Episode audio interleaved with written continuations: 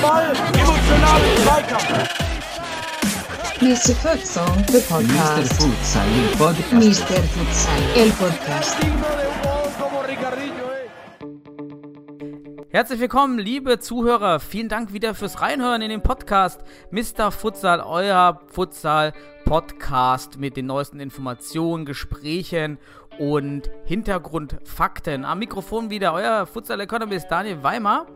Heute mit einem Ausflug in die Wissenschaft, was mir natürlich persönlich als auch Wissenschaftler im Bereich Sportökonomie und Sportmanagement besonders gefällt. Und darauf freue ich mich äh, aus dieser Perspektive heute mal, denn wir reden über ein Masterprojekt von meines Gastes.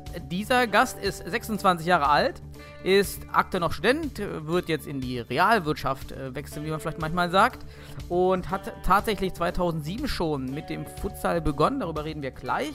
Ist dann 2014 nach Bayreuth, hat dort Futsal begonnen und auch einen Club mitgegründet. Dann 2017 zu 1860 Futsal gewechselt und nun seit der Saison 17-18 beim SSV Jan Regensburg Futsal aktiv. Herzlich willkommen, Luca Piga. Hi, es ist mir eine Freude, hier zu sein. Ja, ich habe dich gerade ja schon angeteasert, bevor wir über deine Masterarbeit sprechen, die du jetzt im Rahmen Mhm. deines Studiums verfasst hast. Du hast 2007 bereits mit dem Futsal begonnen, was mit Sicherheit, was mich verwundert hat und mich vielleicht auch ein paar Zuhörer, dass du so früh schon Futsal gespielt hast. Kannst du das mal kurz erklären? Ja, ist eine, eine lange Zeit her. Damals war es, ich würde noch nicht mal sagen, dass uns bewusst war, dass wir jetzt Futsal spielen. Äh, es wurde, es wurde im Verein bei 60 Rosenheim einfach so festgelegt, dass wir als U15 da teilnehmen. Und es lief dann ganz gut, dass wir uns bis zur deutschen Meisterschaft vorgespielt haben. Also diese C-Jugend, diese C-Jugendmeisterschaft. Genau, genau. Und dann, mh, klar, was, was zu Beginn ungewohnt war, war die andere Ballgröße. Aber ansonsten ist es so, wie ich auch heute noch sage, eigentlich das gleiche wie Fußball, nur alles ein bisschen kleiner und schneller. Und wie, wie bist du dann weiter am Futsal hängen geblieben? Oder wahrscheinlich war es dann nur wieder dieser, dieser Winterrhythmus im nächsten Jahr wieder und im nächsten Jahr? Ge ge genau, ging dann, ging die Jugend über so weiter, dass wir immer im Winter an dem ein oder anderen Futsal-Turnier teilgenommen haben, bis ich in den Herrenbereich kam. Da bin ich auf den Franz Xaver Pelz gestoßen, der wahrscheinlich dem einen oder anderen noch was sagen dürfte. Der war bei den, als die DFB All-Stars zusammenkamen und ihre beiden inoffiziellen Länderspiele hatten, war der mit im Kader. Kommt Am Nürburgring damals. War ich selber, war ich selber Genau. vor Ort damals, richtig. Genau. Und der hat mich dann immer weiter so in den, in den Futsal mit hineingezogen, dass wir das Ganze auch, ja, damals noch nicht zwingend parallel zum Fußball, aber zumindest weiter ausgedehnt haben als die klassische Hallensaison. Und so wurde das Stück für Stück, Jahr für Jahr immer mehr. Dann bist du ja mit deinen 26 Jahren ja wirklich schon ein Großteil deiner Fußball-Futsal-Karriere im Futsal aktiv. Das hat man jetzt Mhm. auch noch nicht so häufig gehört. Hast du dann, nachdem du jetzt bei Regensburg warst, dort natürlich dann ordentlich durchgestartet, auch mit der Nationalmannschaft, Nominierung und Lehrgängen. Wie viel hast du mitgemacht? Äh, Lehrgänge weiß ich nicht. Ich habe jetzt vier Länderspiele gemacht. Dann hat sich ja schon mal, kann man ja heute sagen, diese, diese C, diese C-Junioren-Meisterschaft damals als Einführung hat somit ja indirekt einen Nationalspieler hervorgebracht. Kann man, kann man so sagen. Die, der Grundstein wurde auf alle Fälle gelegt, sagen wir so. Das ist immer schön, wenn man über diese Maßnahmen ja nachdenkt, dass es, dass es doch gut war, in den Jugendbereichen umzustellen. Und äh, jetzt sieht man die Absolut. Früchte mit dir. Die, die Ja. meisten haben sich vielleicht vermisst, natürlich jetzt bei der, ja, bei der deutschen Meisterschaft, die erst vor einigen Wochen stattgefunden hat, mit einer guten Leistung von Jans Regensburg. Leider nur Vizemeister geworden, weil der Kader ja auch etwas eng war. Ja, und du hast gefehlt. Was war denn los? Ähm, ich war letztes Jahr in, in Australien, habe dort auch Futsal gespielt und habe mir als Andenken und Souvenir eine Schambeinentzündung mit heimgebracht. Und die habe ich leider immer noch nicht ganz auskuriert, was eigentlich seltsam ist, weil ich seit einem Jahr daran, daran rumlaboriere und trotzdem es nicht wirklich besser wird. Und dementsprechend das, ja, dem Einsatz entgegenstand, leider Gottes. Ja, hört man natürlich nicht gerne, besonders solche Verletzungen, die, die nicht, nicht wirklich direkt bearbeitbar oder behandelbar sind, ja. sondern die man wirklich auskurieren muss. Und dann immer die Unsicherheit besteht natürlich, wird es wirklich besser oder nicht? Ähm, ja, absolut. Absolut. Aber du versuchst es jetzt äh, sportlich dann jetzt den Angriff zu nehmen jetzt zur neuen Saison und schauen, ob es ja. irgendwie funktioniert. Ja, auf alle Fälle. Ich, ich hoffe, dass es hält. Es ist immer komisch, wenn ich, wenn ich mich nicht bewege oder nur laufen gehe, dann sind keine Schmerzen da. Es kann aber leider Gottes bei jedem blöden Schritt oder bei jedem blöden Pass auf dem Feld passieren, mhm. dass die Schmerzen wieder da sind. Ja, dann, dann war es ja vielleicht auch dahingehend gut, dass du nicht spielen konntest, denn du hast ja jetzt deine Masterarbeit verfasst in den letzten genau. Monaten, wenn man das mal so die positiven Seiten sehen möchte. Und diese Masterarbeit, deshalb bist du natürlich auch heute hier im, Pod, im Podcast, war über Futsal. Kannst du genau. zum, zum Einstieg ganz kurz die, die Forschungsfrage und das Thema deiner Arbeit mal erklären? Ja, klar. Äh, die, das Thema war Professionalisierung und Liga, äh, Governance und Professionalisierung im Futsal. Und das Ziel war, die internationalen Verbandsstrukturen, insbesondere Deutschland und Australien, miteinander zu vergleichen und dann im nächsten Schritt zu versuchen, ein Konzept zu entwickeln, das man Verbänden oder Vereinen mit an die Hand geben kann, um, im, um sich selbst im Futsal zu professionalisieren.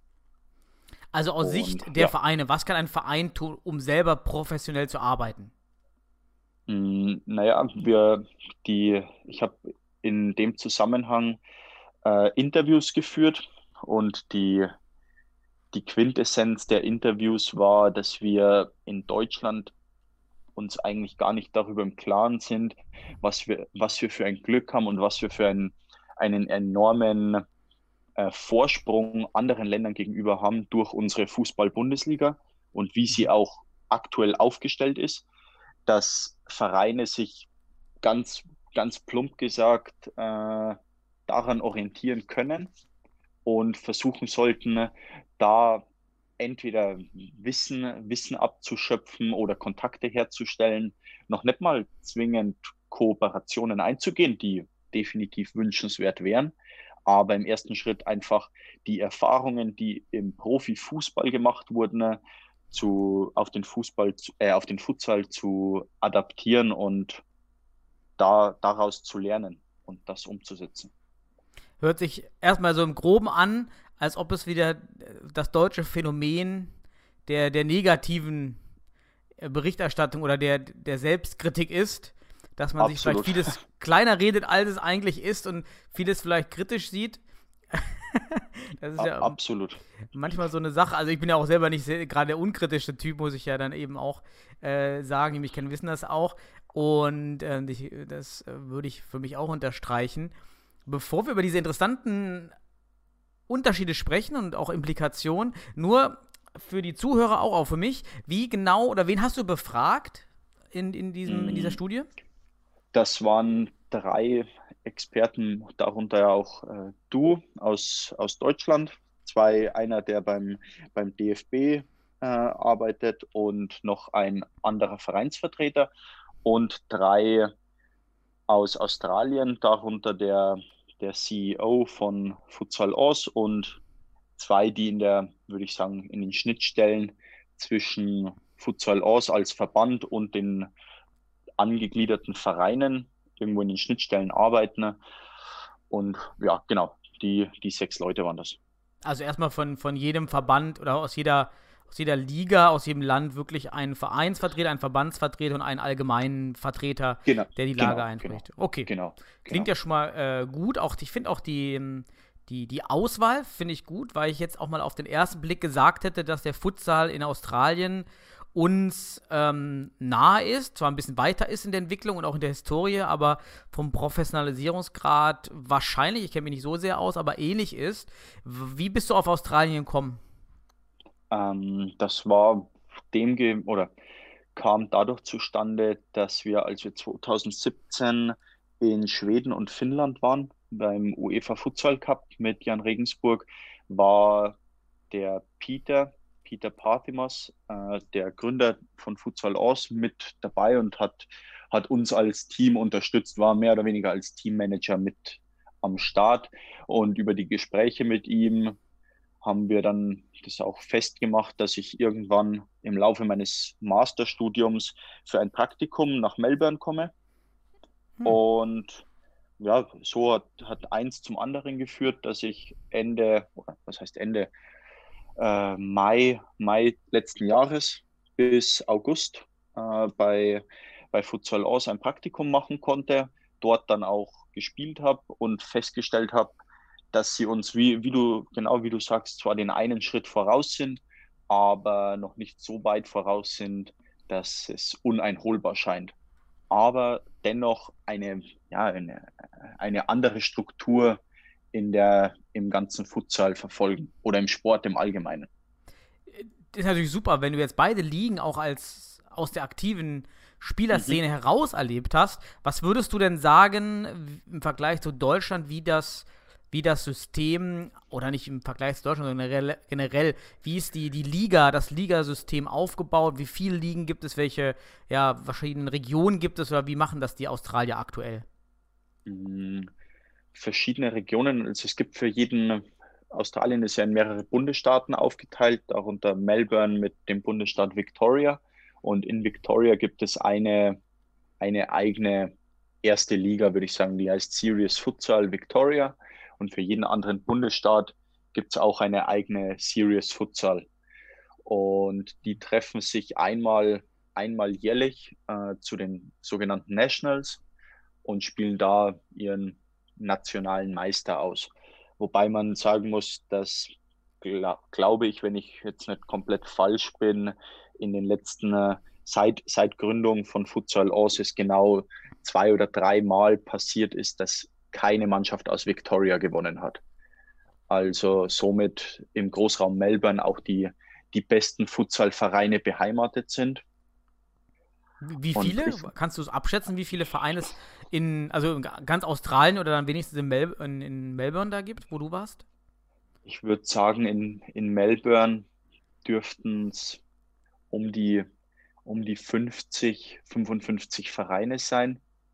Und ganz Australien gut, du hast, du hast den, den Ballungsraum Melbourne, du hast Sydney und dann hast du auf der Westküste noch Perth. Aber sonst hast du ja keine, klar, der, weiter, weiter oben noch Brisbane, aber de, de, das würde ich jetzt im, im Futsal nicht mehr als Ballungsraum bezeichnen. Von dem her, insgesamt würde ich sagen, sind es gar nicht so viel mehr als in Deutschland. Also wenn es 200 sind, sind es viele, würde ich behaupten. Ja, dann kommt das ja ungefähr hin. Wir haben ja auch genau. 160, 170 ja, Teams, genau. Clubs vielleicht 140 sind es, glaube ich. Und ähm, gut, dann ist das ja schon wirklich gut vergleichbar. Und jetzt hast du angesprochen, dass aus diesem, aus diesen Ligen, die auch sehr ähnlich sind, aber dann doch Unterschiede zunächst zu erkennen waren hinsichtlich der aktuellen Professionalisierung. Wie sieht es da, da in aktuell in Australien aus? Verdient da die Spieler was? Und äh, wie die, ist da die, die, Professionalisierung vorangeschritten? Die, die Spieler verdienen teilweise was. Also es gibt, es gibt die angesprochene Series Futsal Victoria mit acht Mannschaften und die Philosophie von Futsal aus ist, dass eine Liga acht Mannschaften haben sollte. Das Ganze dann ähm, nach unten durchgehend mit Platz 7 und 8 ist ein Absteiger. Und dann gibt es eine zweite Liga, die State League Championship. Zwei aus State acht Mannschaften steigen ab. Genau. Das ist aber so, hart. Die, die Philosophie ist, mhm. dass du, du hast einen Meister, du hast einen Vizemeister, dann hast du Platz drei und vier, äh, die sich für die Ab am Ende der Saison für den äh, Futsal Aus Cup vergleichbar mit einem Ligapokal qualifizieren, mhm. sodass du aus diesen vier Mannschaften nochmal ein, ein kleines Showturnier äh, veranstaltest Mhm. Platz 5, äh, Platz 5, der bleibt verschont, für den passiert gar nichts. Und dann, Verzeihung, nicht zwei Mannschaften, sondern es sind sogar drei. Platz 6 und 7 spielen Relegation und mhm. Platz 8 geht direkt runter. Okay. Das heißt, ähm, somit hast du sichergestellt, dass in einer Achterliga um jeden Platz gestritten werden kann und du auch bis zum, bis zum Ende der Saison irgendwo noch eine Spannung aufrechterhalten kannst und eigentlich jede Spielpaarung dann auch die, die anderen beeinflussen kann. Mhm. Ähm, und das geht dann bis zur fünften Liga runter, immer in, in Achterteams. In, Mel in diesem, äh, im Bundesstaat Melbourne, was du jetzt, oder wie? Victoria. Genau, im Bundesstaat Victoria, okay. genau. Hm. Und darunter gibt es dann, ich, ich weiß nicht, wie, wie man es mit, mit Deutschland am besten vergleichen könnte. Ich, ich würde behaupten, die, darunter gibt es dann Social Leagues, nennen die sich. Da hast du aber keine, keine Vereine, das sind eher Kumpels, die sich zusammenschließen und einmal wöchentlich zum Kicken kommen. Ja, so wie die Hobbyliga in Kreisfall zum Beispiel. Ge genau, genau. Mhm. Äh, und über diese Social Leagues kannst du aber trotzdem in die, in die sogenannten Elite Leagues aufsteigen und mhm. somit äh, eine Durchgängigkeit äh, gewährleisten. Mhm. Bezahlung, Bezahlung findet statt in den, würde ich sagen, in den ersten beiden Ligen. Auch nicht bei, nicht bei jedem Verein, aber schon beim Großteil der Vereine. Aber dennoch weit davon entfernt, dass du sagst, da, da sind Vollprofis am Werk. Mhm. Hm. Von der, von der Art und Weise, wie, wie Spiele organisiert werden und wie die Spieler sich verhalten, würde ich sagen, sind sie ein Stück professioneller als, als wir, aber auch wieder äh, nicht den, nicht den unein, uneinholbaren Schritt voraus. Mhm. Wie, wie sieht es äh, aus mit einmal Trainingszeiten? Wie oft trainiert man so in den Top-Ligen? Reden wir vielleicht mal über diese erste Liga in Victoria. Das ist ja vielleicht ein ganz guter mhm. Vergleich mit unseren fünf Regionalligen, wenn man das so als Vergleichsmaßstab nehmen kann, wahrscheinlich. Ähm, ja, wie sieht es da aus? Und Zuschauer, genau. Trainingszeit und Zuschauer.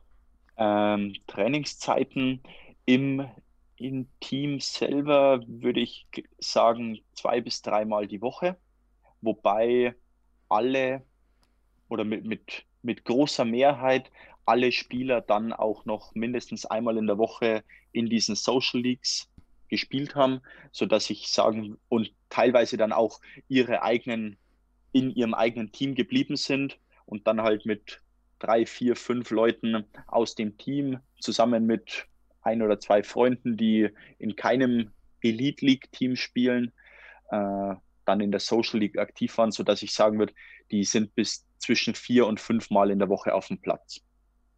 Okay, das ist schon ein gutes Pensum, was man in Deutschland hm. vielleicht aktuell vielleicht bei fünf, sechs Clubs hat. Genau. Dieses Pensum. Und Zuschauer, kannst du da was sagen? Zuschauer, hm, die Halle ist relativ, oder der, der Court ist relativ kompakt gehalten. Ich glaube, dass auf dieser Tribüne, weil alles, stimmt, das muss man an der Stelle noch äh, erwähnen, dass die Serious Futsal Victoria an einem Ort gespielt wird. Also es haben nicht acht Teams, acht Hallen, sondern dadurch, dass du im Großraum Melbourne bist und alles dicht auf dicht gedrängt ist, gibt es eine Halle in Thomastown, die dann die Ausrichtung äh, aller Spiele übernimmt, die auch die Live-Übertragung übernimmt live auf Facebook waren es, denke ich, immer zwischen 150 und 200 Zuschauern, die die ganze Zeit über dabei waren. Mhm. Und zum Spieltag Freitagabend war, die, war diese Tribüne eigentlich durchgehend, durchgehend voll besetzt mit, ich müsste lügen, zwischen 400 und 600 Zuschauern. Also die Stimmung wahrscheinlich dann ganz gut auch? Extrem gut, extrem gut. Mhm. Ist natürlich interessant, dass man es auf diesem Niveau auch in diesen, in diesen Sammelspieltagen weiterhin macht. Das ist natürlich in Deutschland vielleicht in Berlin, Hamburg und im Ruhrgebiet möglich, aufgrund der Dichte mhm. der, oder im Niederrhein, Mittelrhein noch. Ansonsten ist, haben wir natürlich wahrscheinlich zu weite ähm, ja, Entfernungen. Wie fandst du das, diese Erfahrung des Sammelspieltags auf, dieser, auf diesem Niveau? Äh, zu Beginn weil, weil ich es nicht gewohnt war, gewöhnungsbedürftig, aber mh, eigentlich, du, du, gewöhnst dich relativ schnell dran und dann hat es auch einen gewissen Charme. Vor allem, wenn es zum Ende der Saison hingeht und du weißt, oh, jetzt spielt Platz 3 gegen 4 gerade und wenn die gewinnen, sind sie zwischenzeitlich Erster Hm. und das beeinflusst dann gleich äh, die Paarung, die danach kommt. Die sind, die verfolgen das Spiel auch, nehmen vielleicht ein bisschen die, die hitzige Stimmung des Spiels mit auf. Lauter, lauter solche Aspekte, die, die dann auch ihren eigenen Charme haben. Mhm. Wobei ich sagen würde, auf, auf lange Sicht, und das, das ist aber auch definitiv Ziel von Futsal aus, wollen sie das Ganze so weit in Richtung einer Franchise ähm, bringen, dass dann auch jeder Verein mehr oder weniger seine eigene Halle baut oder in Kooperation mit Futsal ausbaut, Mhm. sodass dann schon Heimspieltage und eigenständige Spieltage organisiert werden. Wie sieht es mit, ähm, mit Jugendbereich aus? Das ist noch so ein großer Aspekt, wenn wir über Professionalisierung sprechen.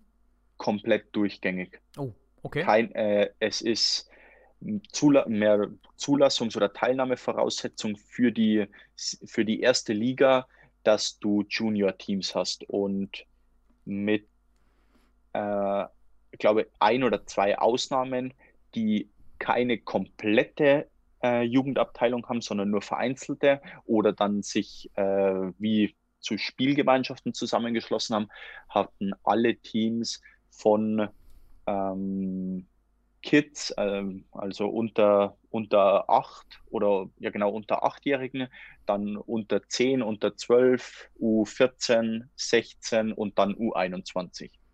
Okay, dann Teams. ist ja wahrscheinlich der Punkt sogar der, der größte Differenzierungspunkt zwischen dem Absolut. Ja. Status, ne? Und, und da, dabei dann auch ein, ein Differenzierungspunkt, dass du schon mit 16 in der Series Futsal mitspielen darfst. Ah, bitte, das muss ich jetzt auch nochmal sagen an alle, die zuhören. Wenn, wenn Entscheider zuhören, bitte auch in Deutschland. Also, das behindert uns auch wirklich ganz stark massiv in Deutschland, finde ich. Dass wir diese 16-Jährigen nicht abfangen können. Auch äh, Mhm. bei uns bei Fortuna äh, Düsseldorf, wir versuchen das auch mit einer Jugend, aber wir haben auch viele 16-, 17-Jährige. Und es ist einfach schwierig, ohne existierende Liga für diese äh, Altersbereiche äh, einen Spielbetrieb zu organisieren. Also das ähm, kann man auch mal rausgeben. Wahrscheinlich funktioniert das auch gut, oder? Also ich kann mir vorstellen, so ein 16-Jähriger kann da mithalten. Also War, war auch mein Empfinden. Klar, du, du hast, du hast wie, wie in, in jeder Altersklasse äh, den einen Jungen, der seinem Alter voraus ist und den anderen, der vielleicht noch körperlich eher bei den 14- und 15-Jährigen einzuordnen ist. Aber keiner, auch wenn, wenn du mit den Jungs gesprochen hast, keiner findet, dass er jetzt da nicht mithalten kann oder für keinen ist es hinderlich, wenn er das Gefühl hat, etwas schwächer zu sein. Die sind alle geil drauf, wenn ich so sagen darf, äh, bei den Großen mitspielen zu dürfen und sind dann auch froh, wenn sie zwei, drei, vier Minuten Einsatzzeit bekommen hm. und saugen diesen, diese, diese Luft einfach auf und, und freuen sich darauf. Von dem her kann ich dem, kann ich dann nichts Negatives erkennen. Wie, wie sieht es aus mit Frauen? Futsal ist ja bei uns leider in Deutschland auch noch sehr, sehr rudimentär mit nur einer Liga überhaupt. Ähm, wie machen das die Australier? Ähm, Im Jugendbereich, ich glaube, bis zu den unter 12-Jährigen äh, ist es gemeinsam, Mhm. Jungs und Mädels. Und da spielen auch einige, einige Mädels mit.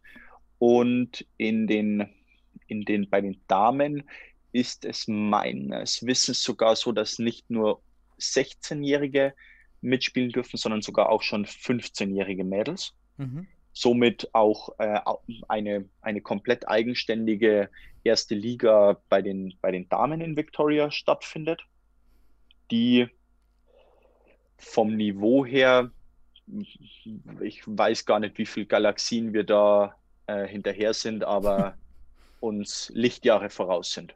Krass, ja, ja, also wenn die so viele, so eine organisierte Liga und auch Jugendbetrieb im Frauenbereich schon haben, ist das ja wirklich weit weg. Ja. Ähm, Jetzt mal mit Sicherheit Münster außen vor, weil ich glaube, die, die Münsteraner Mädels auch in Europa gut ein Wort, ein Wörtchen mitreden können. ja, definitiv. Das hatte ich auch Aber- in dem, in dem aber Podcast da- vor ein paar Wochen. Ja. Das ist, denke ich, äh, eher die, die Ausnahme als die Regel in Deutschland. Leider ja. Le ne? Leider ja. Dann letzter Punkt, um das äh, australische System äh, vielleicht zu verstehen. Die Nationalmannschaft, seit wann gibt es die und wie ist die international kompetitiv unterwegs? Ähm, die australische Nationalmannschaft gibt es seit Ewigkeiten und sie haben auch mit einer Ausnahme bis jetzt an allen WM-Endrunden teilgenommen, sind aber nie über die Gruppenphase hinausgekommen. Weil sie immer in Ozeanien äh, sich qualifizieren und dann natürlich wenig Konkurrenz Genau. haben, ne? Genau. Okay. Ähm, aber dennoch, äh, gut, klar, sie haben als Konkurrenz oder mit in dem Topf dann zumindest auch Thailand, Hm. die, die ja einen, einen sauberen Ball spielen, ähm, sind aber bis dato nie über die Gruppenphase hinausgekommen. Und da ist, ist das einzige Manko, das es in Australien aktuell gibt, dass du eben mit Futsal Aus eigentlich einen privaten Anbieter hast und der Mhm. Fußballverband dem Ganzen äh, noch, noch hinderlicher oder noch mehr entgegensteht, als es vielleicht in Deutschland den Anschein erweckt. Äh, und einfach gar kein, gar kein sichtliches Interesse an Futsal hat. Und somit sich die, die australische Nationalmannschaft auch immer wieder über irgendwelche Privatveranstaltungen die Spieler rekrutiert und eigentlich immer nur kurz vor den großen Turnieren zusammenkommt. Das heißt, du, du hast eine WM und dann ist zweieinhalb, drei Jahre Sendepause und dann trifft man sich wieder im Jahr vor der WM und spielt Oh. ein bisschen und fährt dann zur WM. Also in dem Bereich sogar wieder jetzt, nachdem einige Bereiche besser ausgebildet waren, der Bereich wiederum sehr, sehr rudimentär eigentlich ausgebildet.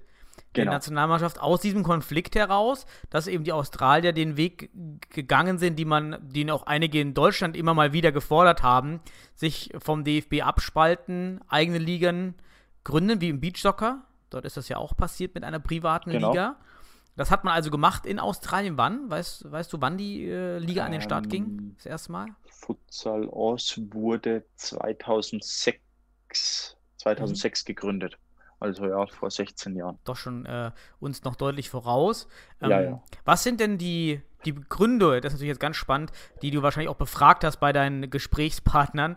Was sind denn die Gründe, warum sich der australische Fußballverband da, warum die da so kritisch sind? Denke, die, de- das sind ähnlich fadenscheinige Gründe, wie du sie auch in, in Deutschland zu hören bekommst, dass du vermut oder unausgesprochen der, der Fußball immer Angst hat, dass der Futsal ihm einen Rang ablaufen könnte, was in meinen Augen durchaus rein, wenn man das Spiel betrachtet, äh, hat ein Interviewpartner von mir gut auf den, gut auf den Punkt gebracht, der gesagt hat, wenn du jemanden hast, der noch nie ein Fußball und noch nie ein Futsalspiel gesehen hat und du zeigst ihm beides, wird er sich für Futsal entscheiden, weil da mehr, mehr Spannung geboten ist, weil da einfach was passiert. Mhm. Aber unter dem, unter dem Aspekt, wie beide im Moment aufgestellt sind, wird, braucht sich der Futsal keiner Illusion hingeben, du wirst den Fußball auf absehbare Zeit nicht einholen. Und das ist ja auch in meinen Augen überhaupt nicht der, der Anspruch des Futsals. Du willst, du willst einfach äh, wahrgenommen, akzeptiert werden und vielleicht auch dem, dem Fußball die, die so oft genannten neuen Geschäftsfelder bieten, dass der Fußball noch weiter wachsen kann. Aber all das äh, wird, wird vom Fußball auch in Australien nicht, nicht wahrgenommen, nicht anerkannt oder man, man sträubt sich dagegen. Und dann ist es natürlich einfacher, wenn man noch die Macht hat, es zu blockieren, es Mhm. irgendwie zu blockieren oder klein zu halten, statt zu sagen, ja, wir, wir helfen euch beim Wachsen und wider, widerspricht eigentlich dem, was, was Australien sonst ausmacht und groß macht, dass sie, dass Melbourne eine, eine, die Welthauptstadt des Sports ist und da tausende von Sportarten nebeneinander parallel existieren. Mm, Und beim, Fuß, beim Fußball, der Fußball ist dann in der Hinsicht wieder egoistisch und hat Angst, dass ihm irgendjemand den Rang abläuft. Also das hört sich ja fast auch noch schlimmer an als in Deutschland, muss man ja schon fast sagen, da ja hier wenigstens ähm, die, die nach einigen Jahren doch bei einigen im Fußball die Erkenntnis einsetzt, dass so ein paar einige Berührungspunkte existieren, die ja auch in der Fußballausbildung helfen. Ja, nicht umsonst ähm, fährt FC Barcelona das Doppelmodell, Juventus Turin ähm, beginnt jetzt mit dem Doppelmodell, mit der Doppelausbildung Futsal-Fußball. Gibt es da irgendeinen Vorreiter unter den Fußballclubs in Australien, der diese Futsal-Ausbildung einbindet in die Fußballausbildung? Ähm, ja, es gab in der Zeit, als ich dort war, gab es den ein oder anderen Verein, die auch, hm, ich kann jetzt leider nur nicht genau sagen, wo, in welcher Spielklasse sie unterwegs waren, aber es war zumindest schon weiter oben, dritte, vierte Fußballliga, äh, die auch im Laufe der, der Winterperiode immer wie ein bis zweimal wöchentlich sich einen Court gebucht haben und dann ein Futsal-Training abgehalten haben. Mhm. Aber dass ja, die angesprochenen Vorreiter das noch bei weitem nicht irgendwie gang und gäbe ist. Die, du hattest ganz am Anfang angesprochen, dass wir in Deutschland vielleicht etwas zu negativ sind mit unserer Entwicklung und uns vielleicht kleiner reden, als uns andere sehen. Jetzt hast du ja wahrscheinlich deinen Gesprächspartnern in Australien dasselbe, was du uns jetzt über das australische System erklärt hast, über Deutschland erstmal erklären müssen. Mhm. Wie war das Feedback? So, was war das Positive oder wo war auch manchmal im Gegensatz dann äh, zu sagen, oh, mehr weiter seid ihr nicht? Ähm, ja, es, es war eher diese, diese Ernüchterung nach meinen Erzählungen, dass man sagt, naja, wie, wie kann ein Land wie Deutschland so weit hinterher sein? Wie kann man das so lange hm. verpennt haben? Weil ich, ich denke, jeder, jeder der, der mal mit auch beim, beim DFB mit unterwegs war oder auch die Erfahrungen, die ich bei der Studenten-WM machen konnte, sobald Deutschland, und da ist es egal, ob es Fußball oder Futsal ist, sobald das Ausland hört, da kommt die deutsche Nationalmannschaft, ist das ein, ähm, eine Wirkung, die ihresgleichen sucht. Da kann die, die Futsal-Nationalmannschaft im internationalen Vergleich noch so ab, abgeschlagen in Anführungszeichen sein, aber die Wirkung, die Deutschland nach außen hat, können, haben wir nicht vor Augen. Und, und das war auch dort deutlich, dass, dass äh, am Ende des Gesprächs immer hieß, naja, äh, so Deutschland wird seinen Weg schon machen und äh, wir sind alle gespannt, wann, wann Deutschland durchstartet, weil die, die Mittel und, und die Disziplin so ungefähr, die habt ihr ja. Also sie sehen uns, uns immer noch den schlafenden Riesen, Absolut. der jetzt eben erwachen muss. Genau, vor dem sie aber auch allesamt Riesenrespekt haben. Mhm. Haben sich die, deine Gesprächspartner in Australien auch mit der mal Spiele angeschaut, um das Qualitätsniveau zu sichten? Um das so ähm, einzuschätzen? Ja, zwei, zwei die, die in Australien spielen, waren ja auch mit uns beim, beim Futsal Cup. Der eine war André Caro, der vielleicht dem einen oder anderen mhm. was sagt, und der andere, der äh, in Australien eine absolute Legende ist, ist Fernando de Moraes, der als, als eigentlich Fußballspieler nach Australien kam und auch in der A-League äh, Einsätze hatte mhm. und äh, bei South Melbourne als absolute Legende abgetreten ist und die äh, Futsal-Nationalmannschaft Australiens, glaube ich, bei, bei drei Weltmeisterschaften als Kapitän aufs Feld geführt hat. Der, der hat gesagt, in der, und so, so war auch mein Empfinden, dass in der Spitze dürfte Deutschland vielleicht mindestens auf Augenhöhe sein, aber in der Breite ist Australien um einiges besser aufgestellt. Mhm.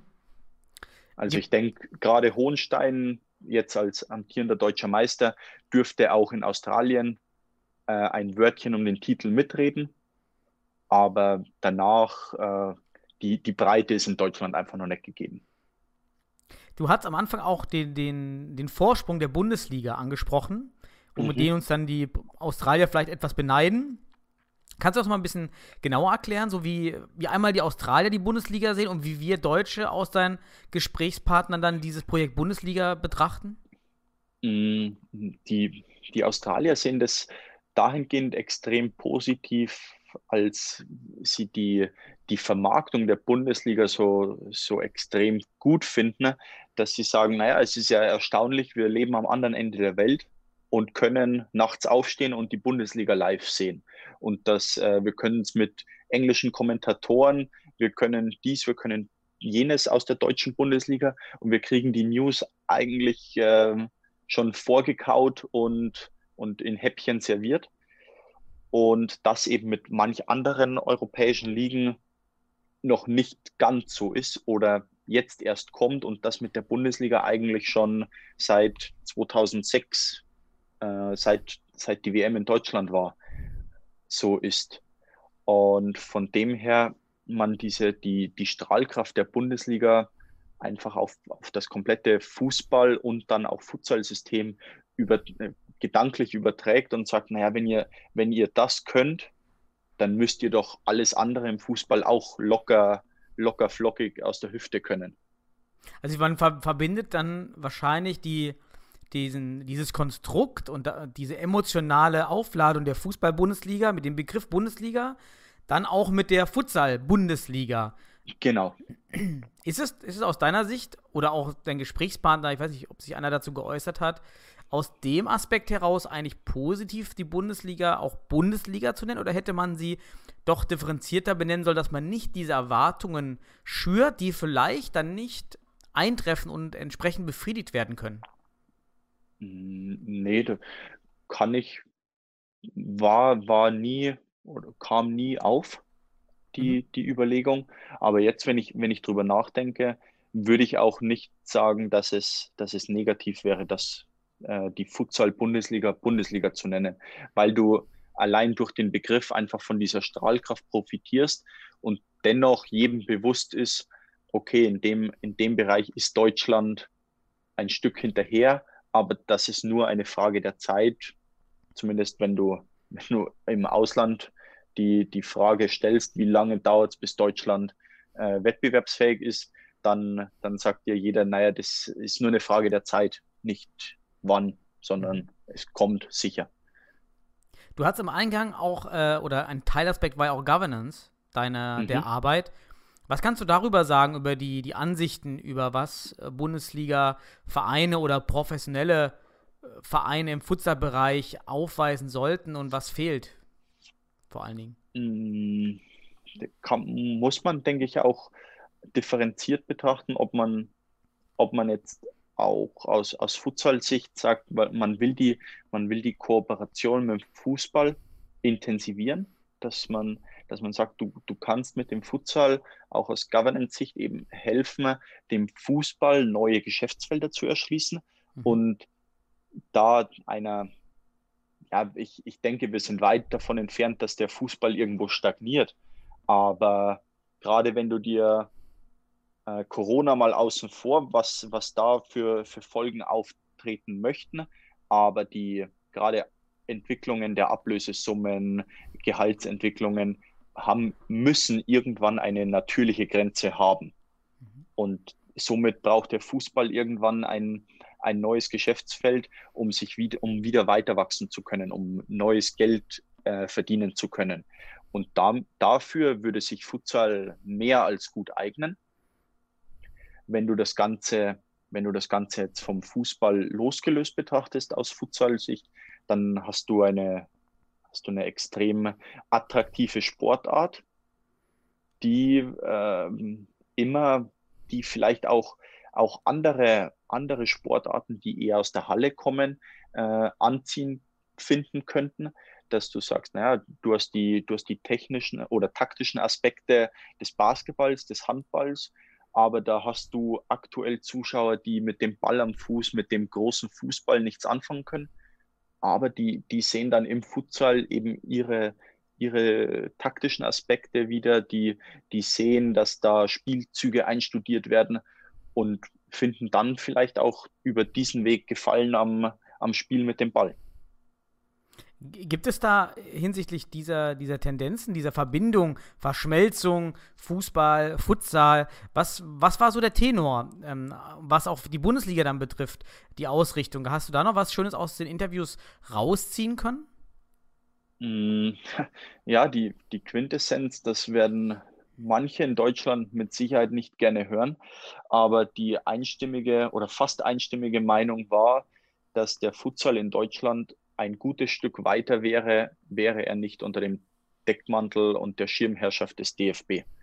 Also wenn man, wenn man den Futsal eigenständiger organisieren würde, und da meine persönliche Meinung ist, es muss noch nicht mal losgelöst und eigenständig vom DFB sein, aber du brauchst inner, innerverbandlich so weit eigenständige Strukturen, dass dieser Futsal sich auch autonom und autark organisieren und arbeiten kann mhm. und nicht auf, auf ähm, wie, wie soll ich sagen, auf, auf Anweisungen und ähm, Richtungs, äh, Richtungsweisungen der, der Fußballer angewiesen sein darf. Also wenn, wenn Entscheidungen im Futsal zu treffen sind, dann müssen die von Personen getroffen werden, die für Futsal zuständig sind und sich im Futsal auskennen. Und dann ist es hinderlich, wenn, wenn die Entscheidungen oder die Ideen zwar von Futsalern vorbereitet werden, aber von Fußballern unter, der, unter dem Gesamtkonstrukt des deutschen Fußballs organisiert werden müssen. Mhm. Ja, also da habe ich auch schon viele Stories gehört, die das auf jeden Fall unterschreiben oder auch miterleben mit den Ligenorganisationen und Wachstum, was, glaube ich, gut tun würde, wenn man das entkoppelt und äh, viel eigenständiger ist. Hat denn, hat sich in deinen Interviews eine Lösung oder ja, bestimmte Modelle ergeben, wie man genau dieses Problem vielleicht lösen könnte in der nahen Zukunft?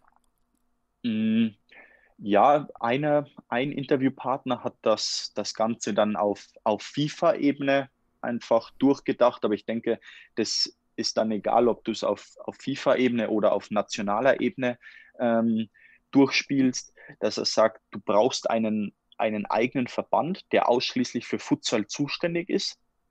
Mhm. Äh, und du brauchst dann den, den Fußball-Gegenpart, den du ja egal auf welcher Ebene schon hast. Und beide müssen äh, zusammenarbeiten. Also beide müssen, müssen sich dahingehend einig sein, dass jeder sein Zeug macht aber in, in wegweisenden Entscheidungen und in, in vielleicht auch Kooperationsentscheidungen musst du eine, eine gemeinsame Entscheidung treffen, um gemeinsam beides voranbringen zu können. Ja, in Spanien äh, ist gerade der Clash ja zwischen dem Fußballverband und der genau. NFS. Das ist ja genau der Clash gerade, der sich dort ergibt, ne? Genau. Und aber eine, eine hundertprozentige Lösung, wie man es wie man's umsetzen könnte, äh, lag leider noch nicht vor. Gab es noch Aussagen zur, zu dem Problem in der Bundesliga, die jetzt mit dieser Einführung kommen? Auch Stichwort Legionärstum und auch im, mit Blick aus, in Australien gibt es da auch das Legionärstum, aber natürlich ist man in Australien weit weg erstmal von anderen Futsalmärkten als in Deutschland, wo eben der holländische, tschechische und polnische Futsalmarkt äh, vielleicht manchmal nicht mehr weiter als 50 Kilometer entfernt ist. Gab es dazu ähm, Äußerungen oder auch, oder wie sagt man das, Befürchtungen?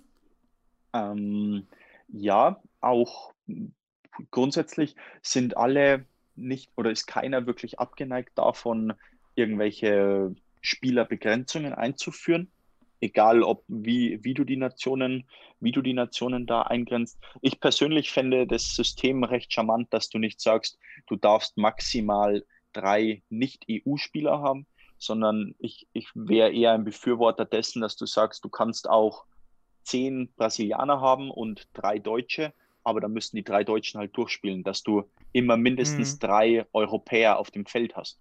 Fände ich persönlich ein, ein charmanteres System, dass du dann ja auch irgendwo gezwungen bist, wenn du mehrere Ausländer hast, dass die kein Spiel durchspielen können, sondern eben auch ähm, mit untereinander wechseln müssen.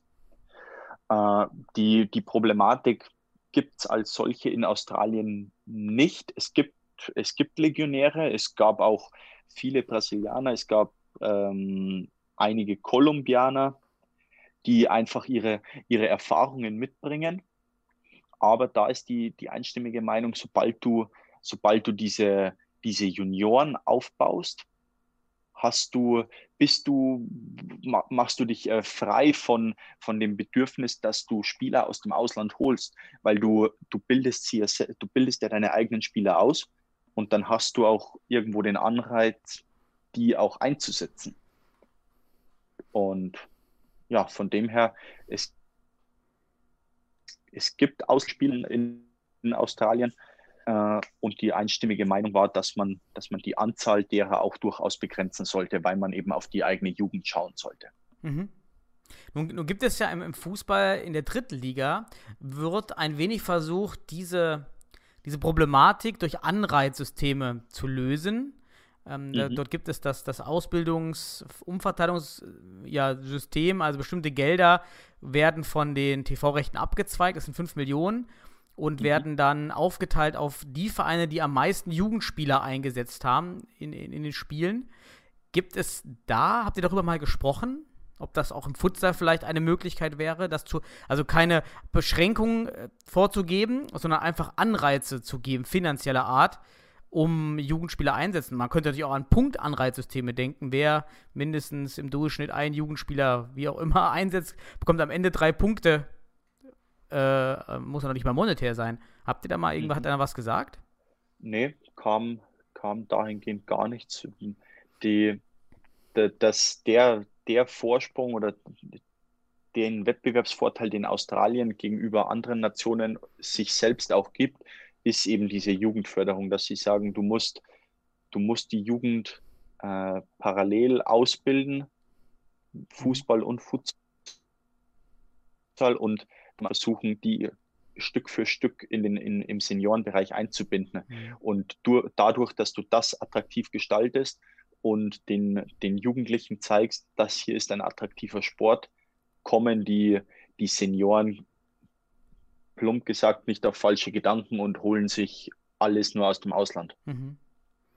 Also liegt auch da eben daran wahrscheinlich, dass der, dass eben kaum Legionärsmärkte in der Nähe sind, äh, also Brasilianer genau. und Kolumbianer zu zu verpflichten, ist dann ja schon mit sehr, sehr hohen Aufwendungen verbunden. Also müssen diese Spieler schon sehr, sehr gut sein. Und unter dem Mantel wächst der australische Futsal im Jugendbereich wahrscheinlich auch stärker. Gibt es denn sonst was, was du beobachtet hast oder was auch genannt wurde in, in den Interviews, was die Australier im Jugendbereich anders machen, was diesen Erfolg erklärt?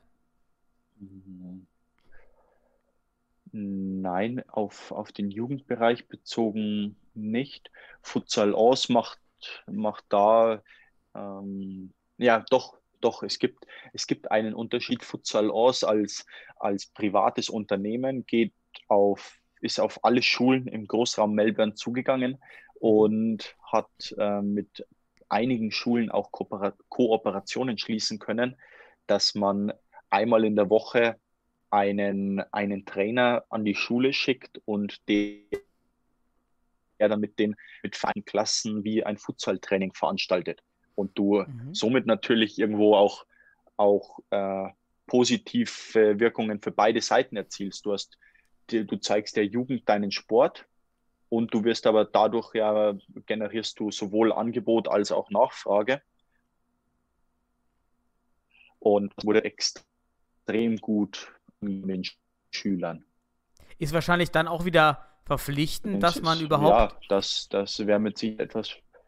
Also dafür ist wahrscheinlich auch wieder Voraussetzung, dass man eben den Verband hat, der mehr Freiheiten hat und sich überhaupt ähm, Mittel relativ einfach auf solche Projekte umlegen Absolut. kann, weil sowas wäre ist ja aktuell gar nicht wahrscheinlich möglich, äh, so einfach Gelder auf eine Person umzulegen, der der Schulen anspricht und Gelder für Trainer bereitzustellen.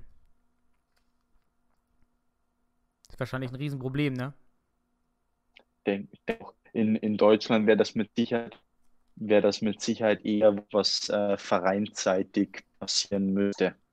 Allerdings hast du da, wie du es richtig sagst, das äh, finanzielle Problem, dass du sowieso aktuell von der Hand in den Mund lebst und dann die, die Aufwendungen, um auf Schulen zuzugehen, um das alles zu organisieren, schon auch nicht zu vernachlässigen sind. Mhm.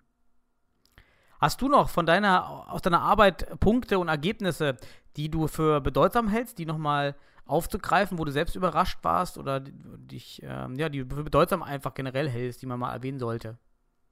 Ähm, ja, im, im Großen und Ganzen, was die, was die australische Struktur noch von der deutschen unterscheidet, ist, dass sie auch Futsal äh, viel mehr als, als Eventsportart äh, vermarkten Mhm. und eben über diese, über diese Schiene kommen zu sagen, das ist hier ist 40 Minuten netto Unterhaltung pur und du kommst nicht um ein, ein bisschen langweiliges Ball hin und her geschiebe zu erleben, sondern du, du siehst Tore an Massen, du, du siehst auch mal eine schöne Grätsche und es wird auch mal hitzig und das Ganze eben aus, aus Eventsicht mit dem, mit dem Anspruch, irgendwann etwas Vergleichbares zur zum Beispiel NBA äh, Ähm, gibt es denn irgendwelche besonderen Elemente in, diesem, in dieser Eventierisierung, die, die die Australier anwenden, ähm, wodurch es eben zu einem Eventcharakter überhaupt kommt? Mm, Ja, du hattest zum Beispiel vor vier Jahren, äh, als Douglas Costa zu den Bayern kam, hattest du in dem Winter, haben sich Douglas Costa und Falcao, also der Futsal Falcao, in Melbourne getroffen und ein, ein Showspiel gemacht. Das waren dann die beiden äh, Mannschaften, waren die, die beiden ma besten Mannschaften der abgelaufenen Saison. Und dann wurde eine von Douglas Costa und eine von Falcao aufs Feld geführt. Und man hat abseits der Nationals dann eben ein, ein Showspiel veranstaltet. Und das Ganze wurde auch letztes Jahr zu den Nationals dann sogar nochmal ein Stück weiter gesponnen, dass du bei vier oder fünf Mannschaften Ex, Ex-Futsal-Spieler oder, oder aktuell noch, noch bekannte Spieler eingeladen hast, wie zum Beispiel Pula, den Brasilianer. Mhm. Dann gab es auch äh, den, den Freestyler Sean Freestyle, wenn dir der was, was sagt, der bei, bei Instagram extrem erfolgreich ist, Mhm. dass du jeder Mannschaft einen, ein Testimonial, sage ich mal, ähm, an die Seite gestellt hast, um einfach die, ja, die Wirkung nach außen zu, zu vergrößern. Hat das funktioniert? Und- Wurde es im Fernsehen übertragen oder live online? Da, da, ähm, bei, wurde immer bei Facebook live übertragen Mhm. und dann äh, war die Halle noch voller, als sie sonst war. Und zudem wurde dann auch über, über den Sean Freestyle ein, wie ein, ein Freestyle-Contest veranstaltet, also mit einem, Mhm. einem riesen Rahmenprogramm. Clever. Ja. Klar, da ist, da ist natürlich, da ist mit Sicherheit Australien näher am, am US-amerikanischen System. Äh, ich, ich meine, ich erinnere mich da nur an den, an den DFB-Pokalauftritt von Helene Fischer zurück, dass das der, der deutsche Fußballzuschauer nicht ganz so glorreich findet, wenn aus seinem Fußballspiel ein Event gemacht wird. Aber auch das sind Dinge, die man aus meiner Sicht im, im Hinterkopf behalten sollte und vielleicht auch schauen sollte, dass man sich dabei einfach die, den, den Unterschied zum Fußball darstellt und sagt, wir, wir sind nicht der klassische Fußball, wir sind eine Eventsportart. Und als Mhm. solche wollen wir uns auch darstellen. Definitiv, das ist ja, eigentlich ist es ja gerade die Stärke mit dieser alternativen Sportart, genau sowas zu testen und hier, dass sie auch Wissen für den Fußball aufzubauen. Ja, also was funktioniert gut, was funktioniert nicht gut.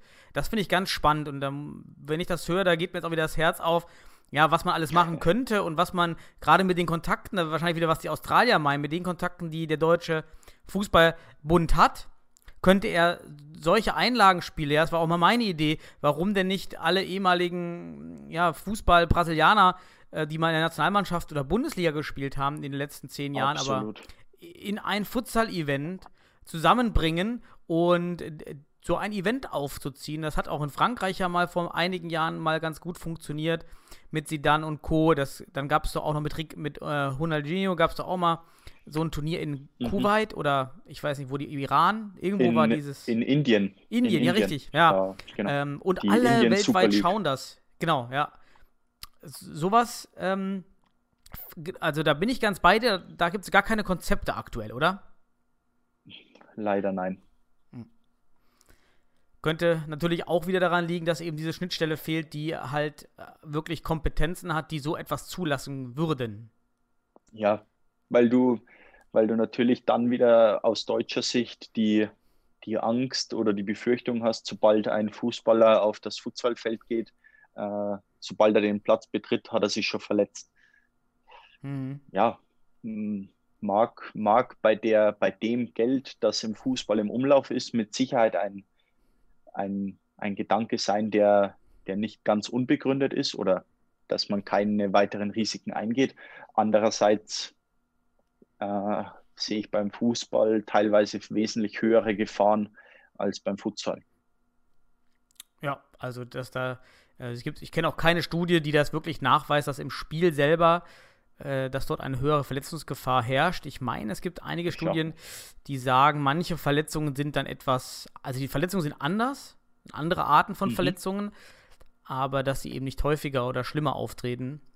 Ähm, da gibt es einige Studien äh, zum Vergleich Fußball, Futsal, also, aber die ich mal gelesen habe, war nicht, das Ergebnis war niemals, dass der Futsal um das 20-fache schlimmer ist oder gefährlicher nee. ist, was dann, was ja immer so ein bisschen mitschwingt, wenn man mit Fußballern darüber redet, dass es nämlich so wäre. Das ist halt nicht der Fall. Ist auch meine Einschätzung und auch meine eigene Wahrnehmung aus dem aus, den letzten, aus dem letzten Jahrzehnt. Obwohl ich, ich muss sagen, im letzten Testspiel mit meinen Jungs von Fortuna Düsseldorf 2, äh, ja, gab es dann auch eine Verletzung, so ein Spieler ist an den Pfosten mit dem, mit dem Bein äh, geschlittert und hatte dann eine, eine, eine, offene Platzwunde am, am oberen Schienbein mit offenen Knochen, allem drum und dran. Also das habe ich auch noch nie gesehen. Oh.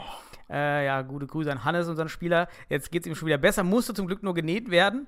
Ähm, aber da habe ich mich auch daran erinnert, dass in, in Südamerika diese losen Pfosten benutzt werden. Also, dass die Tore nicht mhm, zu mhm. stark verankert sind. Und da wurde ich wieder mhm. daran erinnert, genau deshalb ist das eigentlich besser. Weiß nicht, wie machen die das, Australier das? Ähm, eigentlich genauso wie wir. Also okay. die Tore sind im Boden verankert. Hm. Ja, also es wäre wieder ein Grund, ist als Event natürlich, äh, ja, kann man drüber streiten, ob das dann nicht wieder irgendwelche Emotionen schürt, aber nee, war nicht schön, war nicht schön mit anzusehen. Das glaube ich. Jetzt haben wir schon über eine Stunde geredet fast. Äh, Luca, hast du ja. jetzt noch die, die, den letzten Punkt noch, den du noch aus deiner Arbeit nochmal mit rausgeben willst in die Welt? Bevor sie verschwindet im Nirgendwo. Ähm, nein, letzten Endes, ich kann es nur, nur nochmal noch mal wiederholen. Der, der Fußball sollte keine, keinerlei Angst oder Berührungsängste zum Futsal haben es können beide, es hat sich gezeigt, egal ob in den Interviews oder auch dem, dem, der theoretischen Vorarbeit, dass beide nur voneinander profitieren können mhm. und dementsprechend auch die, wir uns bewusst machen müssen, was wir mit, auch mit dem, mit dem DFB, ich will dem, dem DFB da jetzt überhaupt nicht zu nahe treten und sagen, äh, es ist alles, alles schlecht, was der DFB beim Futsal macht. Äh, wir haben mit dem DFB den, den stärksten Verband der Welt wir haben mit der Bundesliga eine, ein Beispielprodukt äh, von immenser, mit immenser Strahlkraft.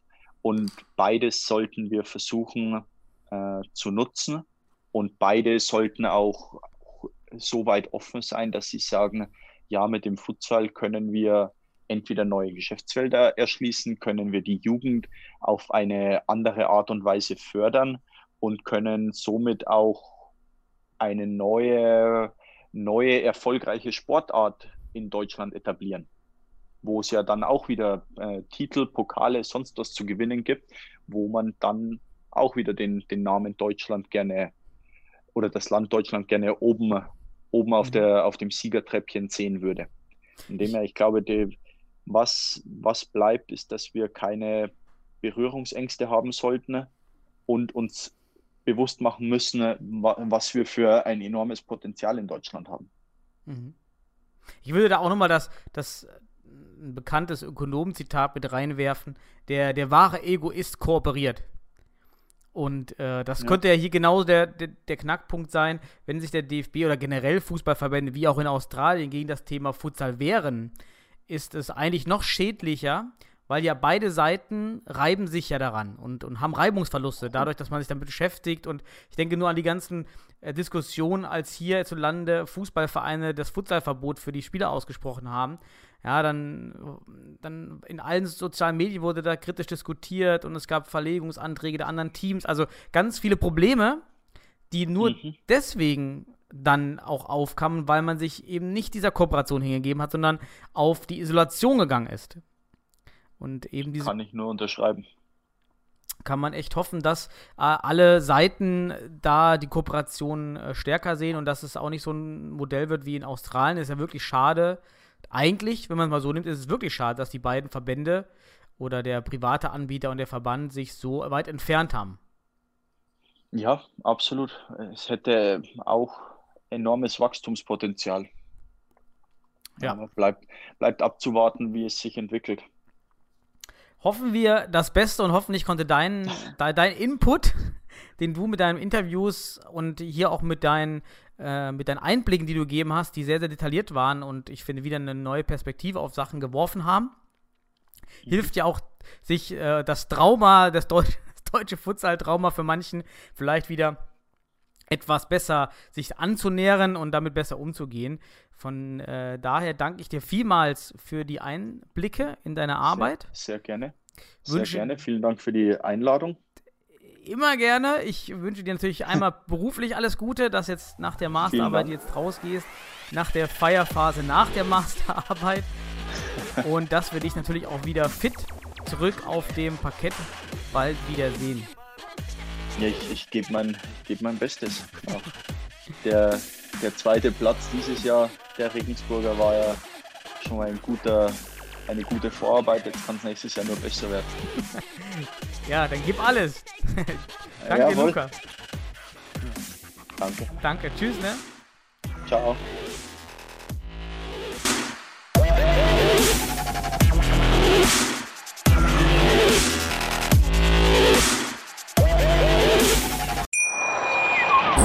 Wie baut man eine harmonische Beziehung zu seinem Hund auf? Puh, gar nicht so leicht. Und deshalb frage ich nach, wie es anderen Hundeeltern gelingt, beziehungsweise wie die daran arbeiten. Bei Iswas Dog reden wir dann drüber. Alle 14 Tage neu mit mir, Malte Asmus und unserer Expertin für eine harmonische Mensch-Hund-Beziehung, Melanie Lippisch.